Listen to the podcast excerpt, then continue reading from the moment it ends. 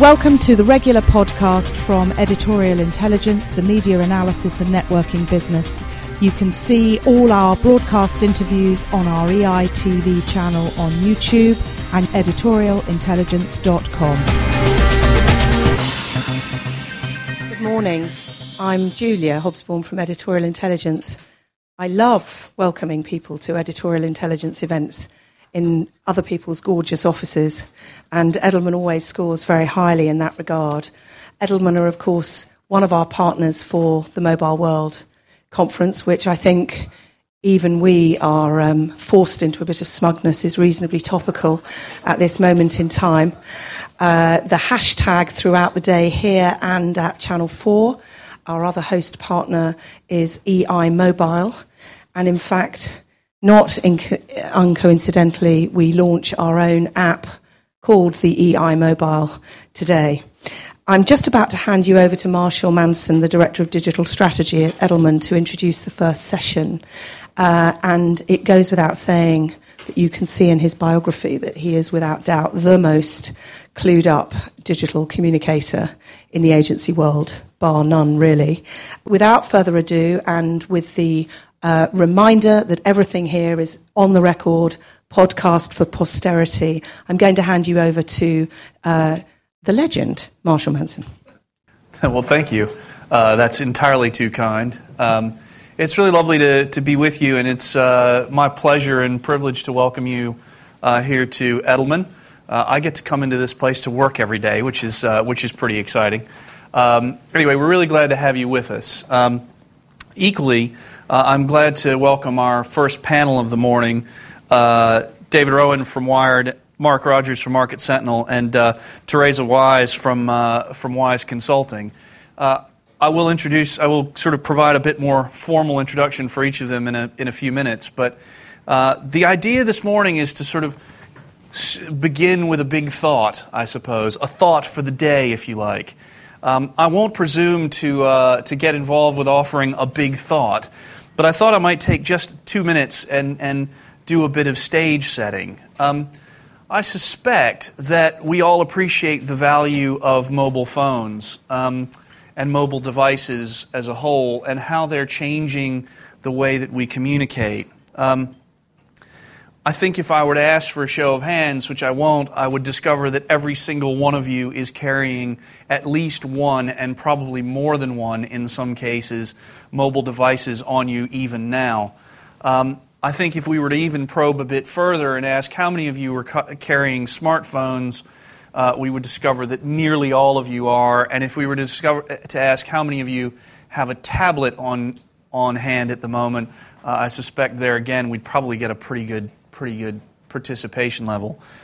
Obviously, we're perhaps not representative of the population, but at the same time, those trends, those figures in the UK and across Europe uh, have changed the way that we communicate.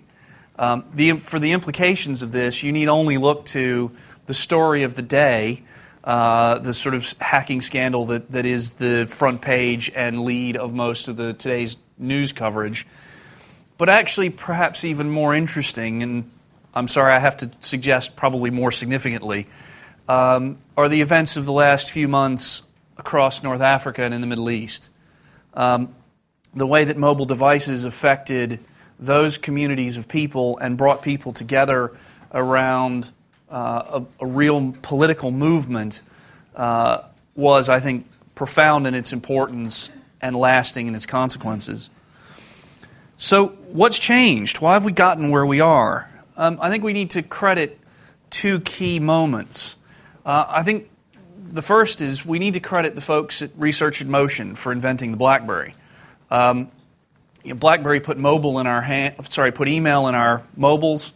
Uh, it then put the web in our mobiles, kind of before anybody else. But then I think we also have to hold our hand up and say that um, certainly Apple and the iPhone really changed everything because it put the whole web in our mobile device as well in a way that was generalized and consumerized and that everyone could embrace and accept. And that fundamentally changed what people expected from their mobile devices. It's interesting to me as well that when you get out of Western Europe and the U.S.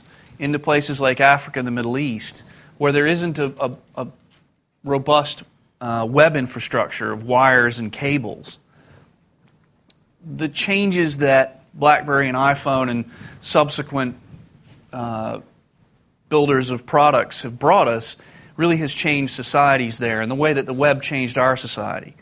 In Africa, in particular, I think you know it's it, it's not too far fetched to say that mobile is the web, and that's the way people experience it. Um, and it is profoundly changing societies there. So, what's next? Um, more power in our devices? Absolutely. More speed? Absolutely. Different form factors, you know, different shapes of tablets, different sizes, all those things, absolutely right. In some ways, though, that's less interesting than, than I think uh, two other developments that seem to be emerging. One is how mobile is going to begin to genuinely affect our lifestyle, how we live our lives day to day. Uh, I don't know how many of you have heard of something called NFC, uh, near field communications. Um, this is the idea that there's going to be a chip in your mobile device that will allow you to do certain things. And the one that everybody's talking about at the moment is allow you to pay uh, almost like a credit card or the swipe thing that some of us use at the petrol station. Um, I think actually the implications of NFC are much more interesting and applied in other ways. So, for example, we can put an NFC reader in a retail outlet and have that reader uh, uh, essentially use the chip, the information in your chip, to make you a friend of the brand on Facebook or to get you connected with the brand on Twitter or LinkedIn or some other social platform. We can begin to apply social actions in the real world between mobile devices, people, and, and brands or companies. That's potentially really interesting. The other evolving or developing area that I just think is incredibly important and, and I hope some PhD candidate will write a great dissertation on this, is how mobile's affecting us as a society from purely from a sociological standpoint. How is it changing the way that we as people interact with one another? How is it changing the way that we form relationships? You know, I, my favorite little example of this is the death of grammar. Um, you know, people who are used to using mobiles a lot are used to communicating in short bursts with very little punctuation. How much space is there for misunderstanding in a world without grammar? And the answer is an awful lot. How much does that affect us over the long term? And that's just a small example. You know, there are other big, sort of, I think, important changes in the way that we all sort of interact with one another that mobile is going to deliver to us. So, it's a big topic. It's an exciting time. I'm going to stop talking um, and get on to our panel of experts and our day of experts. I think looking at the program, uh, we've got a great day ahead of us. Now, I'm supposed to do a couple of housekeeping things. Julie has mentioned both of these. Um, but just a reminder our discussion today is on the record. It's being recorded for podcasting later. I suspect some of us will be tweeting about some of the discussion, so just keep that in mind. The hashtag is EIMobile uh, if you want to join the discussion. Um, now, pure housekeeping. We don't have any fire alarms scheduled for today. So if there is a fire alarm, uh, please do take notice of it. Uh, someone in a yellow jacket will come in and guide you out uh, through the back. Uh, the toilets are back down in reception if you need to make use of those. Um, and finally, it's only left for me to say once again, welcome to Edelman. We're very glad to have all of you today, and I'm certainly looking forward to the discussion. Now, uh, I want to turn things over to our panel. Um, I think what I might do is just introduce each of you in turn, if that's okay. And I think our plan is each person is just going to take sort of five or six minutes, between five and ten minutes, whatever, to give you their big thought for the day. And then we'll save some time at the end. I've got a couple of questions for them, and I'm sure you will as well. So I think we'll start on my left with Mark Rogers. Uh, Mark is the founder and CEO of Market Sentinel. Um, Market Sentinel uses complex maths to allow marketers and communicators to understand their marketplace, uh, position their brand, and maximize their marketing spend. Since its foundation in 2004, Market Sentinel has acquired a number of UK and international blue chip customers, including Hyundai, Cadbury, Rio Tinto, and ITV, employing Market Sentinel's proprietary social media monitoring analytics to measure the relevance of online conversations and respond to them. The company has recently launched beta, sorry, has le- recently beta launched the Skittle Friends Facebook fan page analytics tool, which is both a mouthful and incredibly useful. Um, previously, Mark was a TV producer with credits as diverse as The Money Program and Crime Watch. Uh, before, beca- before he became a co-founding commissioning editor of BBC Online and co-founder of Amazon's multi-platform initiative, Amazon.com Anywhere. So, welcome to Mark. Uh, over to you, sir. Thank you very much, Marshall. Um, so, um, I'm going to stand up um, and uh, I'll, I'm going to talk about one specific aspect of mobile. Um, and um, I think Marshall's made some really interesting points about the broad impact of mobile and the perhaps unexpected ways in which it's going to change our world. Um, I'm going to look a little bit about what we can observe because our business is data and metrics. Um, and I'm going to look about the spread of ideas. And that's particularly relevant to anyone in the communications function. Obviously, um, that's where we are today in, Edelman. Um, whether they're a marketeer or somebody with a political um, agenda or a philosophical agenda. So, the point about the applications you can run on mobile devices is they make all these things measurable. Up till the existence of Twitter and Facebook from and, other apps which publish uh, from mobile devices, all of these conversations, mobile phone conversations, were hidden, um, and um, that meant that you had to intuit what was being said um, from the existence of the fact of the conversation, something that was done around the time of 9 11, for example, and then in the assassination of um, Hariri. There's a fantastic piece about that, which, um, if, you, if you're uh, interested in, in, networks, is a really interesting read. Um, but essentially, now that's just the existence of mobile phone conversations. If, if, if people are actually publishing, you can, you can spot other things and you can measure it, and that's fantastically powerful. Um, so, I'm going to talk about how ideas spread, and I'm going to talk specifically about a couple of things that have been hap- happening recently that Marshall also mentioned. Last year, I think it was October or November, Malcolm Gladwell, whose ideas I think s- are behind a lot of the rhetoric that you hear about the spread of ideas, you know, the idea of influencers and connectors and so on, which he gave um, currency to in his, uh, in his book, The Tipping Point, which was what, more than 10 years ago now, 15 probably. Um, he suggested rather sniffily that the revolution would not be tweeted um, in this famous piece, which wasn't much responded to at the time. Um, and he was saying that essentially it was too small. A tweet, a tweet or a Facebook like was too small an interaction to have any impact, and that there was nobody on the barricades as a result of tweeting. These were people sitting in their armchairs, sounding off.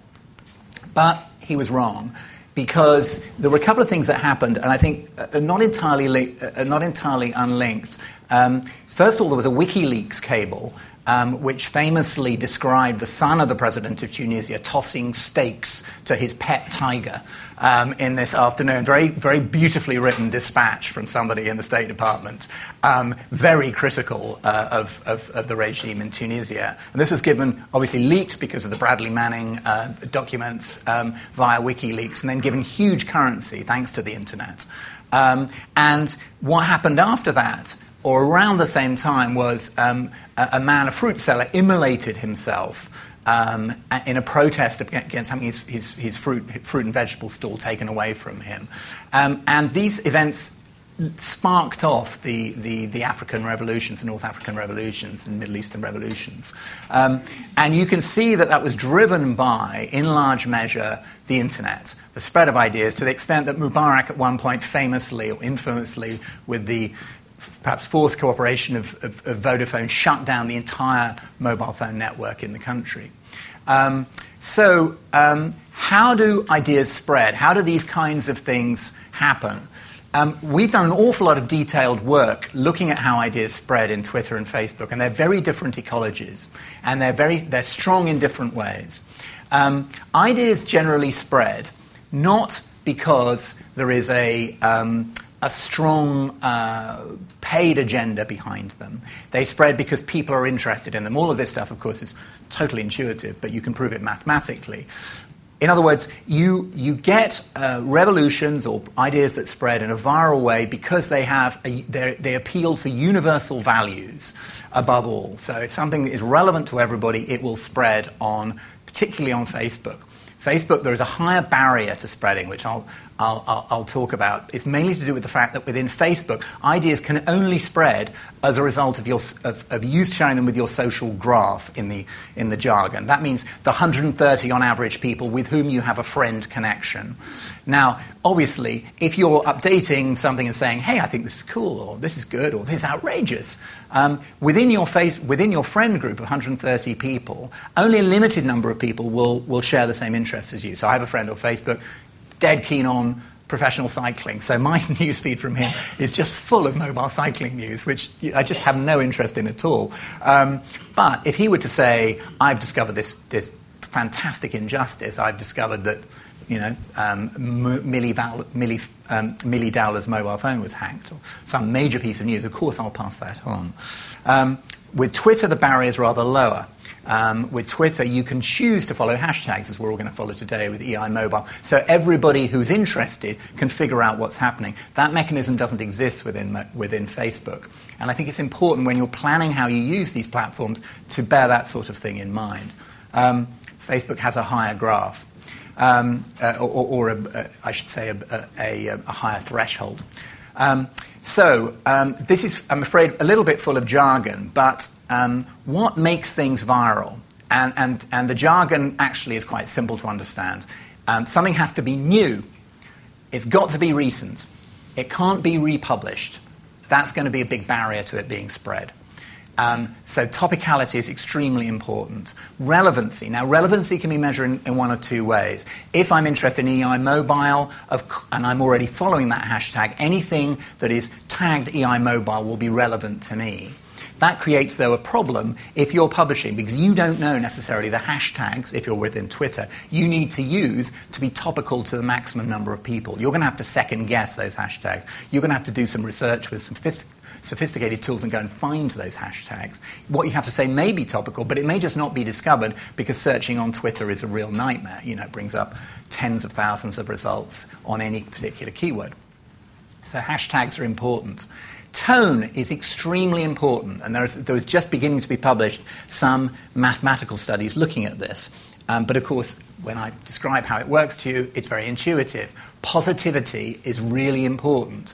Ideas spread from positive or neutral people. And if you look at the way influencer marketing has set out to work, there are some fundamental misunderstandings, I think, around how people approach the idea of influencers. Actually, there are two kinds of nodes in a network that are really important. One is genuine authorities, and by that I mean the department of something, the, the, the regulator. That is an authority. The professor of something at the university of somewhere. That's an authority. That person, by definition, is a refuser. There's someone who often says no to things. There's somebody who says not this, but this. That in a network actually means they don't pass ideas on.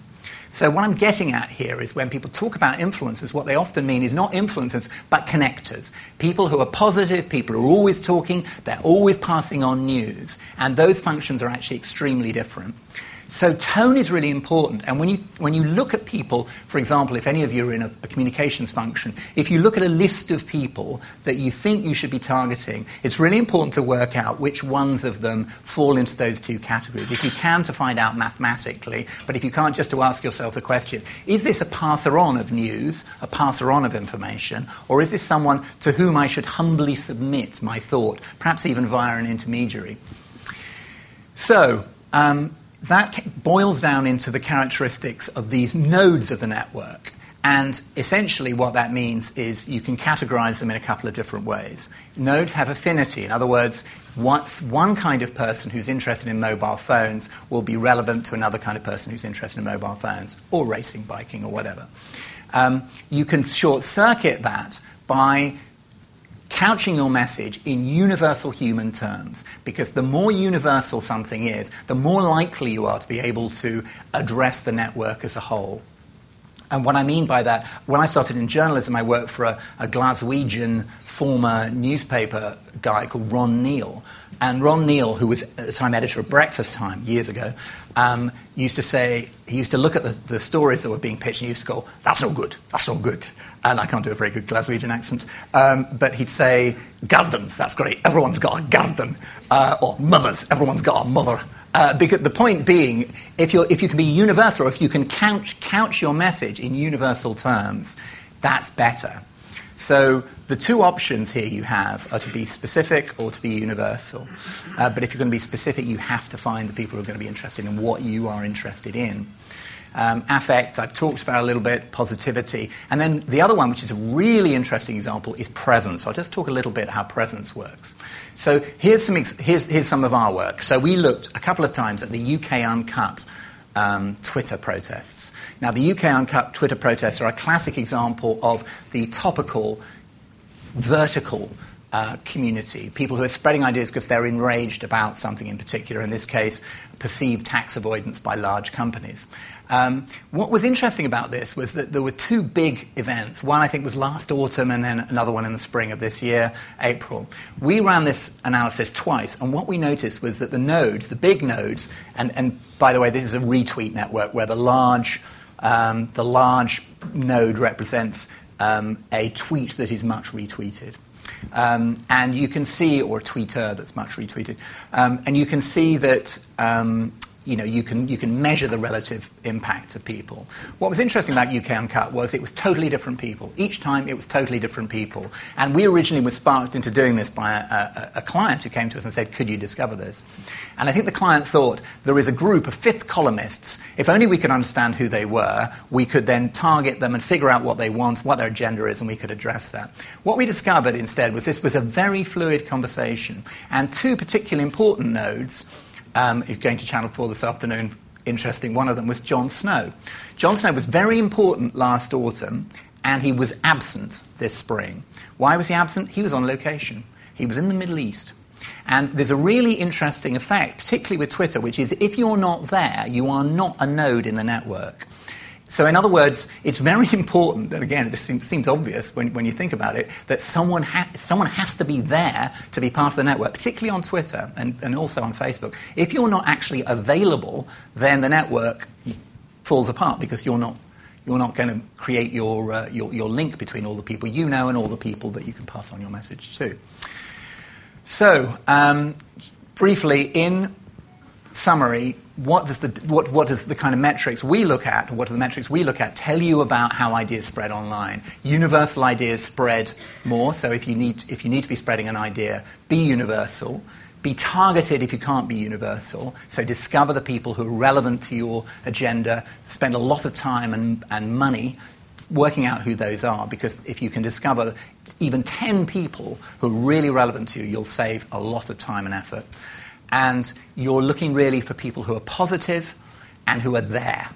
So that's the summary of my two, two cents on, uh, on, on this spread of mobile ideas. Thank you.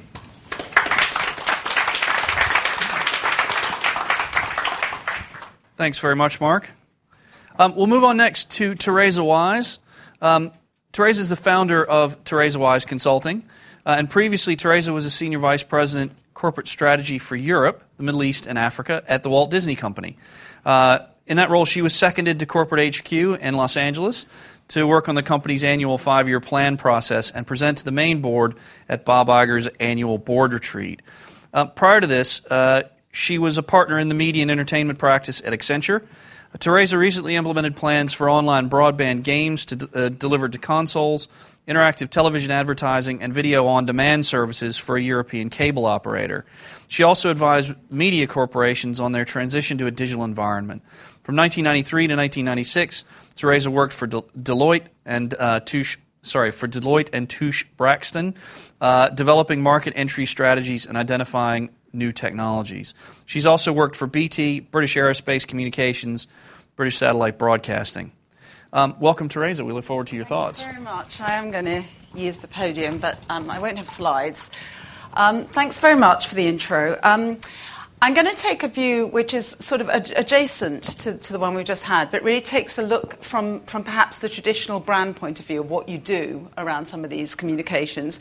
The reason partly is inspired by the wonderful Seth Godin, who spoke at um, uh, Julia's Names Not Numbers conference, who basically implied that nearly all traditional brands, given this digital environment, were kind of on the verge of death. Uh, so I, I would sort of want, want to sort of play a bit with that. I think the key trends, and mobile is a key piece of this, but by no means all of it. Uh, the key trends I'm going to talk about very briefly are um, the combustion of digital word of mouth, which we've also been, been speaking about.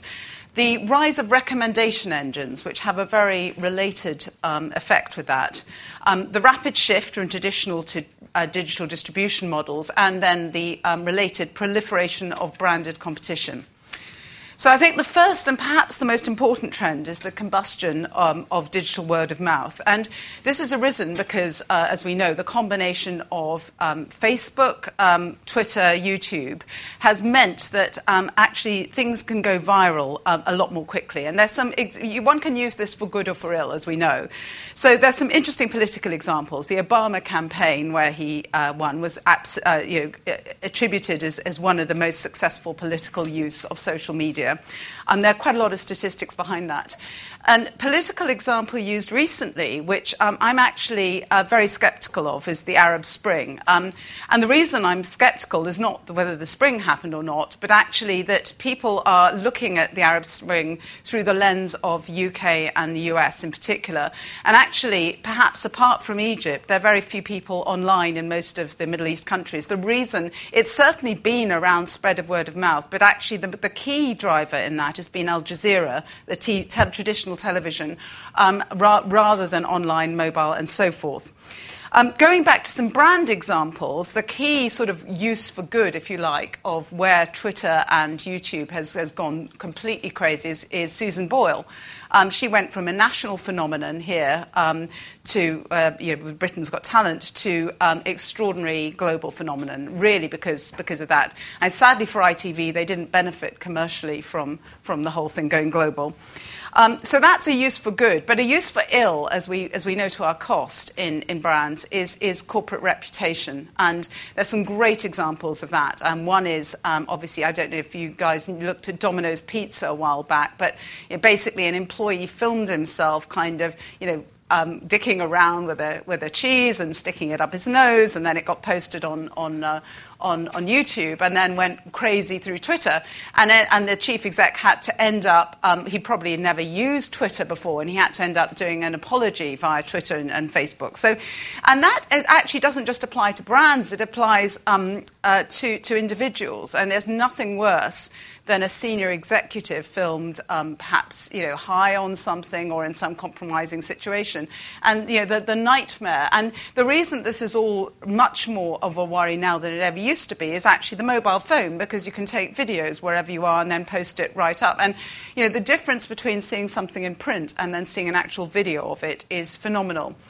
Talking from the Disney perspective, the nightmare scenario for a Disney is somebody filming an accident in a theme park.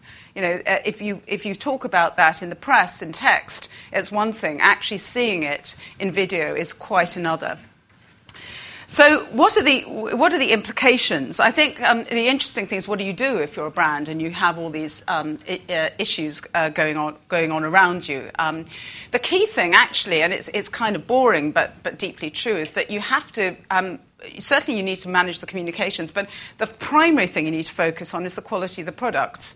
If, so it's, it's almost like it gives you more reason to have to get the product right first time and to really focus on that, the customer experience because the better your quality, the more consistent your quality, the less vulnerable you are. Um, the second thing is that obviously brands can harness some of those viral means of communication. We heard that very well sort of articulated in, uh, by the last speaker. Um, and the third effect is that traditional marketing um, uh, becomes much less impactful. So it means that actually people are re- really reassessing how much weight they put on traditional marketing. So that's the first trend. The second, the rise of recommendation engines, which is a really related area. So the key examples of that, perhaps in the media world, which is the one I, I know well, um, you know, Amazon for books, Rotten Tomatoes for films, TripAdvisor for travel, Pandora for music. And the issue there is, again, is that people really are taking much less notice of what the traditional marketing is telling them. And this is such a worry. I mean, actually, the, um, Disney did some research on it, and they found that people were, um, there was some enormous amount of people people spending time and taking, taking buying decisions based on recommendation engines, and it's true now in cars in many, in many key categories. Um, uh, and uh, you know, it's, it's, it, that, this is a really significant issue.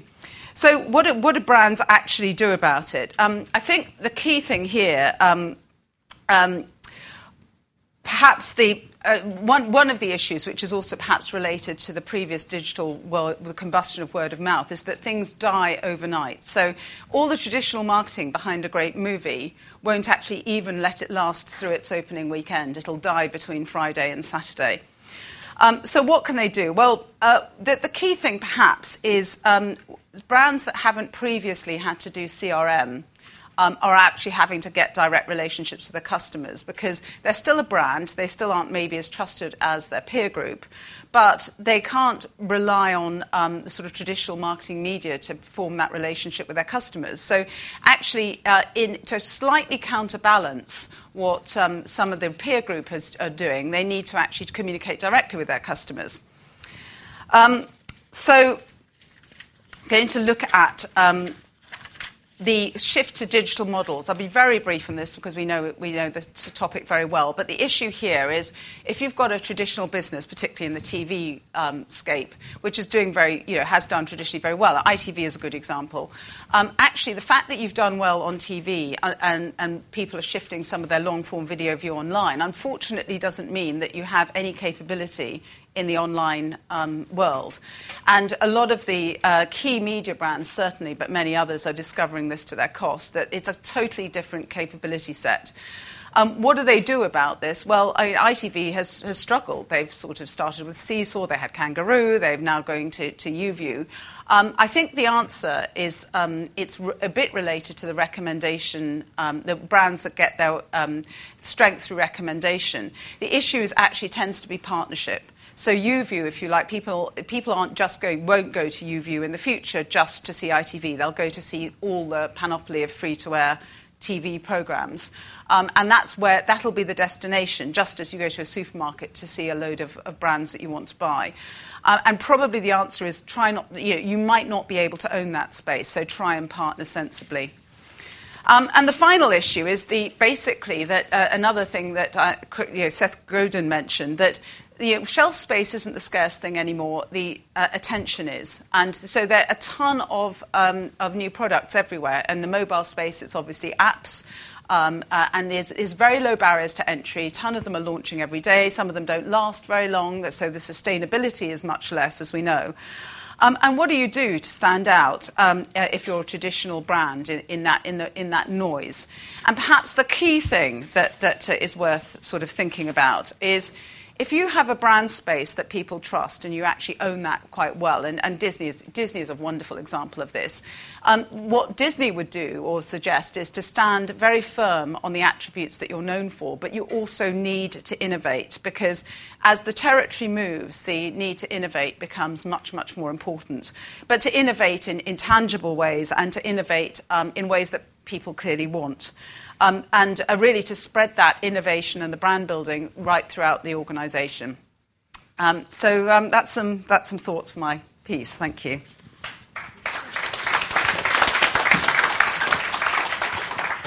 Thanks very much, Teresa. Great stuff. Um, we're going to finish with uh, David Rowan. Um, David is the editor of Wired Magazine. Um, uh, which won the 2009 Launch of the Year at the British Society of Magazine Editors Awards. Um, he also writes a monthly column in GQ and an excellent monthly column that I make a habit of reading in Condé Nast Traveler. Um, speaks all over the world and, and appear, has recently appeared on such top end media outlets as BBC Newsnight, Breakfast, Radio 4, and all the rest of it. Dave, we're very glad to have you with us and look forward to, to your thoughts. Thank you. I'm going to keep it informal. Um, I have a simple mission today. I want to help you all become billionaires because there is a phenomenal opportunity that's kind of just beginning. And it comes down to a word that we should all understand, coined by a man called John Doerr, who's a partner at a Silicon Valley venture capital firm called Kleiner Perkins. And John Doerr who got in early on nice little startups like Google, um, says he's only now investing in companies that are doing solo mo. Solo mo is social plus local plus mobile.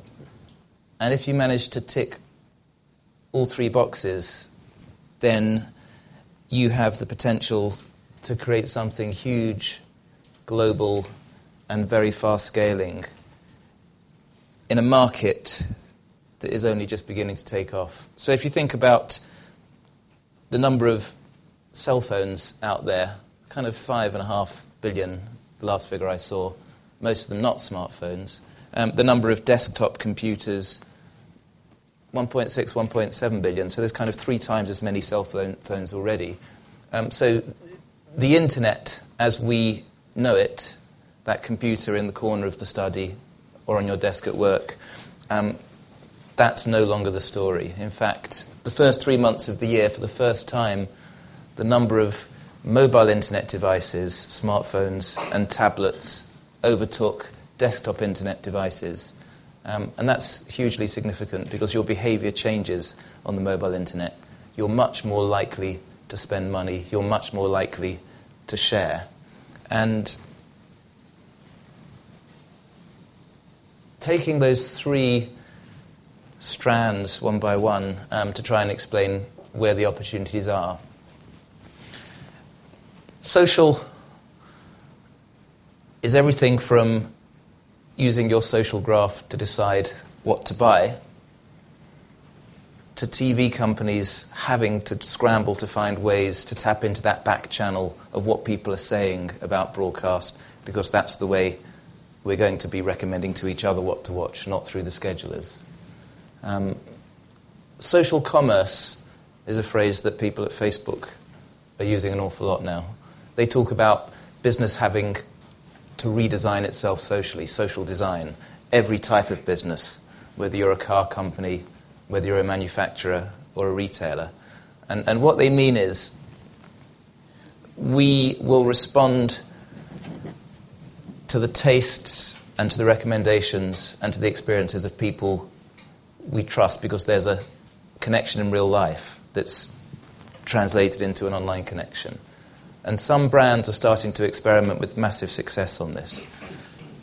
If you have the like button from Facebook embedded on your website, you can see when you log in what other people in your network are sampling, are buying.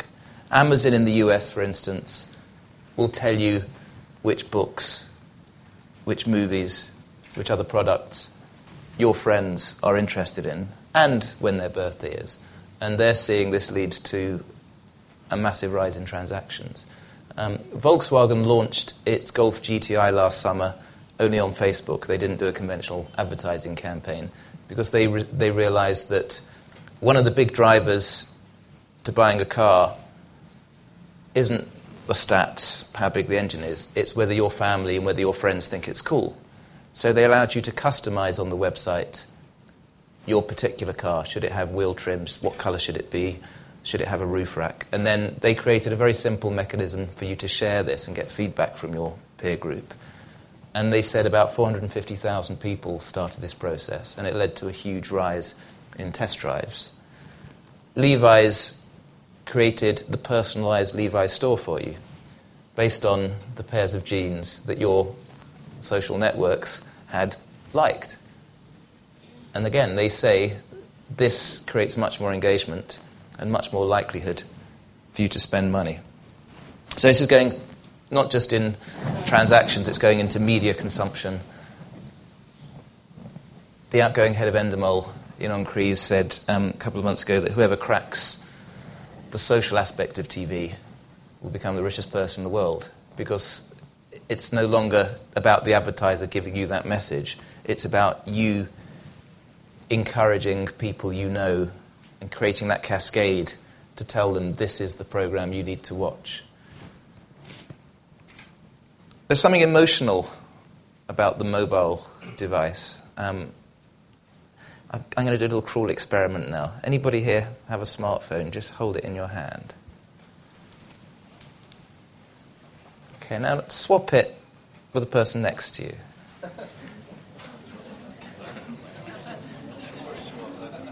So it's quite, it's quite painful, isn't it? You, you can swap it back. Give it back. It's all right. It's all right. I, I, I just, I, I do this only not to torture you, but to remind you, this is part of our identity. There's a very strong emotional connection you have with your mobile device. It's an expression of you, which your desktop computer and your laptop isn't. And that's because we curate our public identity through this and also our personal identity. So there's pictures of the children, but there's also your status updates, your check ins, your Facebook friends. And because it's an expression of us, we'll invest not just time but money in it. So companies like Spotify, who offer a free service on the desktop internet, find on the mobile internet, we're willing to pay £10 or 10 euros or soon, I think, $10 a month to get that convenience wherever we are. It's a part of our identity. And in the mobile world, identity and your public reputation is actually measurable. There's a growing number of websites and services that will quantify how influential you are in this world. There's one called Klout.com, there's another called PeerIndex, and they'll give you a score out of 100 based on how many people are responding to your messages, how influential they are, how often they're retweeting. Um, so if you're on Twitter, just see how influential you are. It becomes quite addictive. I've started hearing about people who will not see people for interviews if they're recruiting if they have a Klout score of less than 50, because it suggests you know they're not going to be as clued in. Um, so, social is everything from sharing taste to sharing transaction. There are websites like Blippy.com and Swipely.com which encourage you, which encourage you to publish all your purchases. You give them the details of your PayPal account, your credit card, your eBay account, and they will publish everything you buy. Now, I don't want to do this, but my friend Ryan, who's been publishing everything from his dental floss to the gun he bought, he's in California, um, was explaining to me why he does this. He says it gives him a kick. He has an influence among cool people, some of whom he knows, some of whom he doesn't know, but he loves the idea of shaping their tastes. And also, if he follows people on these networks, he actually learns about cool products to buy himself. So, as well as social, the low bit of this is local. Um, now, we know about check ins. We know Dennis Crowley of Foursquare hit on by accident a nice little business model. Coffee shops coming to him saying, Could we advertise Foursquare on our door and say, If you check into our location, you'll get a discount? And now Facebook is doing it with Facebook Places and so on. Um, the mobile device telling the world where you are, giving out tons of data about you and your consumption habits, um, but all sorts of other data, is leading to opportunities limited only by the imagination of the entrepreneurs behind them. So, just a couple of examples. Um, there's an Israeli company called Waze, W A Z E, that is a network of people who share through their mobile phones movements where they are in traffic. And if you're logged in, you know where the traffic jams are, you know where the police radar traps are. You get a real time map. Um, there's some doctors in the States concerned that in cities, you never quite know where people with asthma are going to get affected by it. So they've created a real time map based on putting sensors in people's asthma inhalers. They call the project Asthmapolis and they can build real time Google Maps showing where people are using their asthma inhalers. So, this is data locally that empowers you and changes behavior. Um, but my favorite example of the local check in leading to interesting things is a London based company that I wrote about a couple of months ago called Badoo, where you download an app, it's mobile and it's on desktop. You give it a photo of yourself and a little profile, and you can set how near you want to meet people. Do you want to meet people within 50 metres or 500 metres? And then you get a little menu of people who are in your vicinity who you can start flirting with. It's a hookup app. And what's interesting is it's got 120 million members run by a Russian who lives in London. And it's making hundreds of millions of dollars a year because people are paying to get to the top of the search results. It's being valued at two to five billion dollars. So this is the social and the local. There's also the mobile, the Mo. And again, there isn't a sector that's not going to be affected. If you look at money, there's a whole bunch of startups now that are trying to take on the banks or even bypass the banks. Jack Dorsey set up something called Square, which turns your smartphone into a credit or debit card transaction machine. So it means you just give him 2.75% of the transaction. You don't need to sign up if you're a merchant or if you're running a car boot sale. There's a whole bunch of other sites doing this. There's iZettle, there's Monitise. Um, what's really interesting is what's happening, happening in Africa at the moment.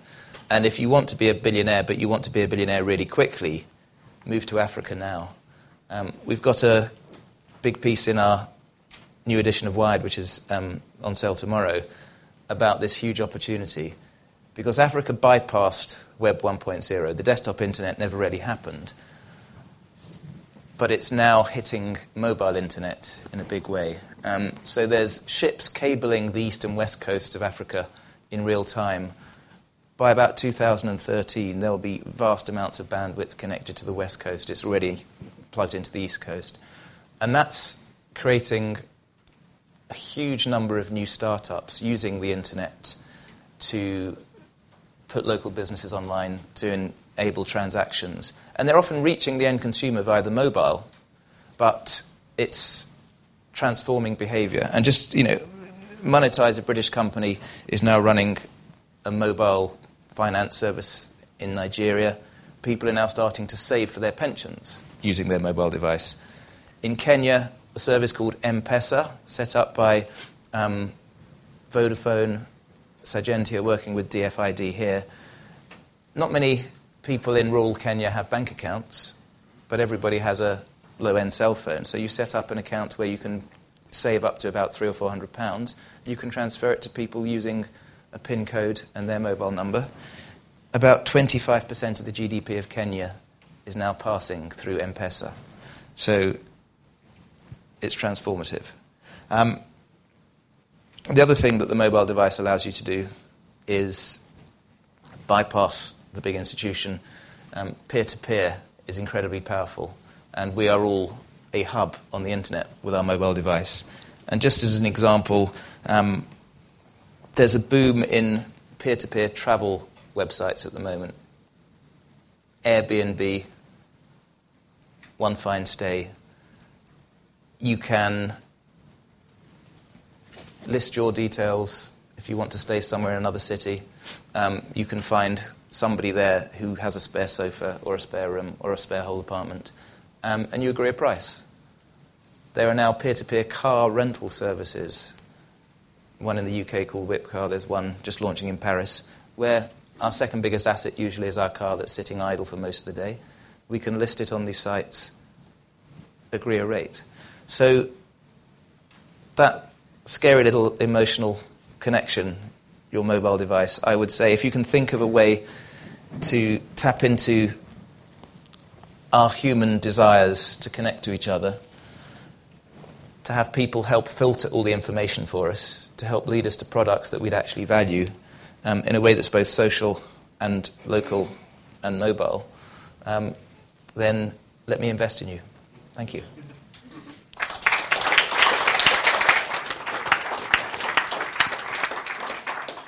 Well, thanks very much. Um, I, I want to just, we've got a few minutes left. I just want to hand it right over to all of you, actually, uh, and, and ask if you guys have any questions for, uh, for the panel. And I, let me also say, I am sitting here with my smartphone, and I've been reading the, uh, uh the conversation on Twitter. Uh, it's nice to see that we've coined and are rapidly spreading a new buzzword because I think the one thing that we really needed here was a new buzzword. Actually, I'm, I'm kidding, obviously, uh, but the, there's been a huge amount of discussion around uh, Solomo, and it's, it's uh, an interesting study in what Mark was talking about, about idea spreading. Right, enough of me. Over to you guys. Uh, questions, please. Yeah, my name is Andy Matheson. I uh, run a consultancy company called DTC, um, and we spend a lot of time with um, top teams on strategy development. Um, and uh, I was just intrigued listening to you that quite a lot of the managers we work with, are, this is a present company accepted, uh, middle-aged white guys who, who, who, ridicule Twitter and say, "Oh yeah, I wouldn't want to mess with that." You know, I don't, I don't, and they with pride say, "I don't have a Facebook account," and yet these guys are running seriously corporate industries. I just wondered what your view. What, if did you have a message for them, anybody? Because are they doomed until one of the upstarts comes and wipes out their business? Is there any any hope for them? Anybody want to uh, want to want to take the first crack at that one?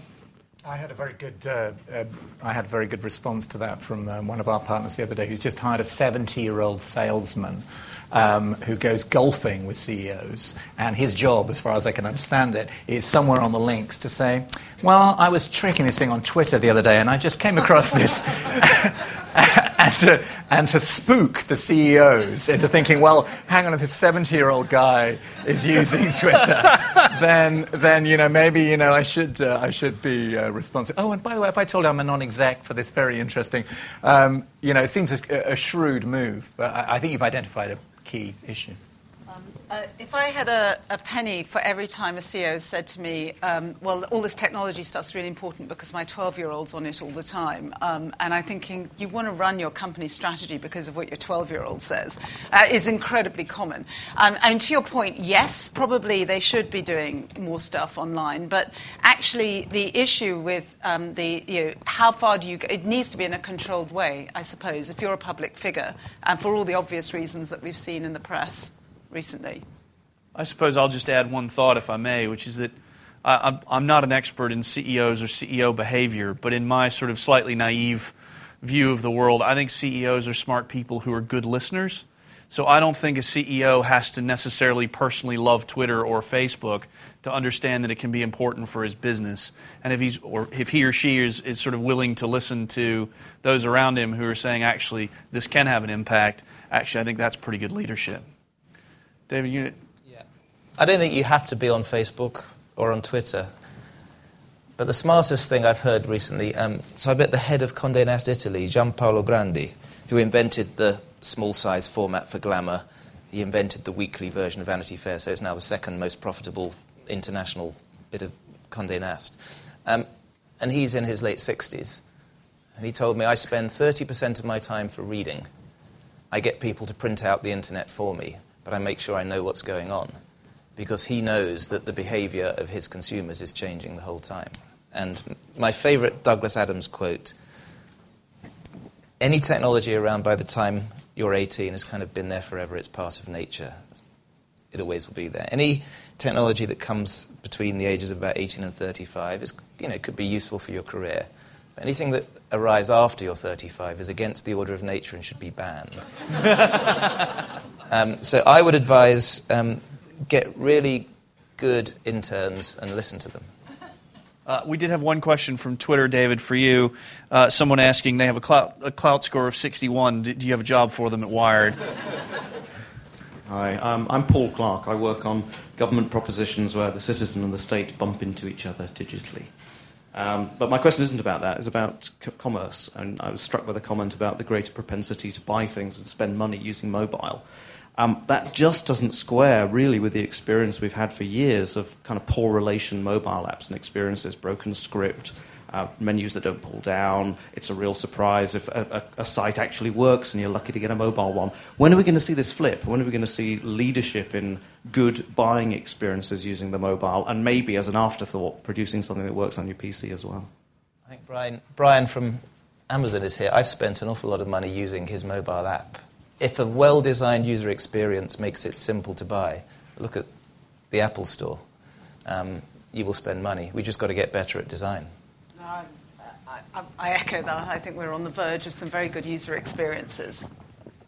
Yeah, I, think also the, way that the changing ways that mobile browsers work make it easier to shape user experiences for the device that is landing on the page, which means we don't need M-dots anymore. We don't need dot mobis. What we need is uh, sites that are smart enough to know this is a BlackBerry hitting me and serving the right user experience for that for that user. We're getting there. Um, we, we need more clients who are ready to say, right, we're willing to invest in building and shaping and structuring UI for for this sort of device, for these devices that matter to my customers. Thank you. Uh, Nidish Parikh, uh, Nokia. Um, the paradoxically, um, uh, anonymity and the lack of accountability engages people more in these social networks, and uh, it does lead to uh, positive but also very negative behaviors as well. And uh, on the negative side, I do feel that uh, that at some point in the end game uh, could lead to the demise of uh, uh, this type of social interaction. So the most useful thing Mark Zuckerberg's done is create a move towards honesty and a single public identity. And approaching 700 million people on Facebook are now using their real names. And that creates a much more civilized discourse. It's like the broken windows theory of policing in New York um, a couple of decades ago.